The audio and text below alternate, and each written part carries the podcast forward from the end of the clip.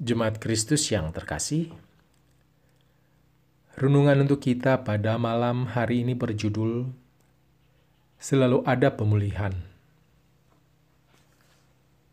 Dan bacaan kita diambil dari Yesaya 14 ayat 1 sampai 7.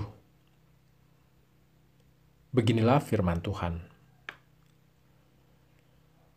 Sebab Tuhan akan menyayangi Yakub dan akan memilih Israel sekali lagi dan akan membiarkan mereka tinggal di tanah mereka.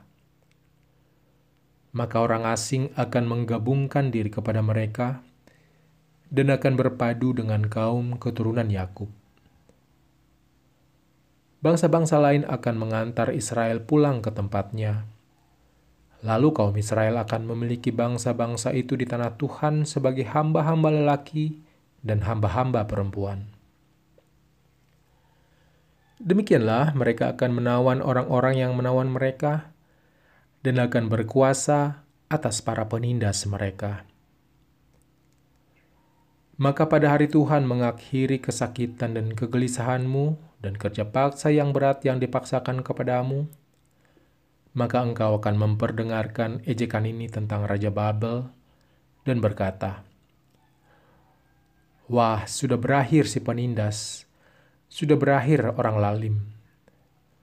Tuhan telah mematahkan tongkat orang-orang fasik, gada orang-orang yang memerintah, yang memukul bangsa-bangsa dengan gemas, dengan pukulan yang tidak putus-putusnya, yang menginjak-injak bangsa-bangsa dalam murka dengan tiada henti-hentinya.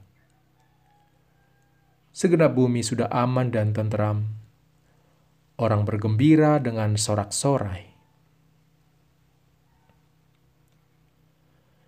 Kesempatan kedua bagi orang-orang yang pernah melakukan kesalahan dan ingin kembali kepada hidupnya yang lama adalah sebuah anugerah yang besar. Kita yang belum pernah mengalami hal seperti ini tentu akan sulit memahami betapa berharganya hal tersebut.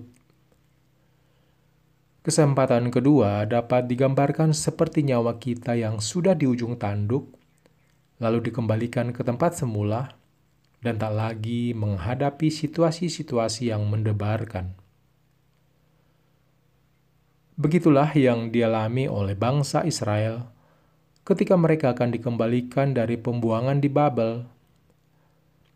Mereka yang hidupnya sudah hancur diberikan kesempatan oleh Tuhan untuk kembali membangun kehidupan mereka. Mau bagaimanapun, pada akhirnya kita menemukan bahwa Allah sendiri yang mampu menghukum, mendidik, memulihkan, dan mengampuni kita.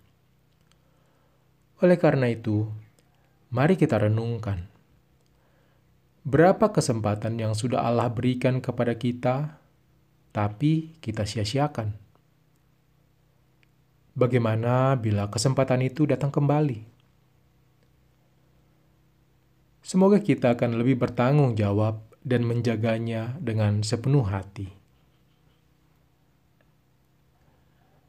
Demikianlah renungan untuk malam ini. Semoga damai sejahtera dari Tuhan kita Yesus Kristus tetap memenuhi hati dan pikiran kita. Amin. Dan sekarang, marilah kita melipat tangan dan bersatu hati untuk menaikkan pokok-pokok doa yang ada dalam gerakan 221 GKI Sarwa Indah. Mari berdoa.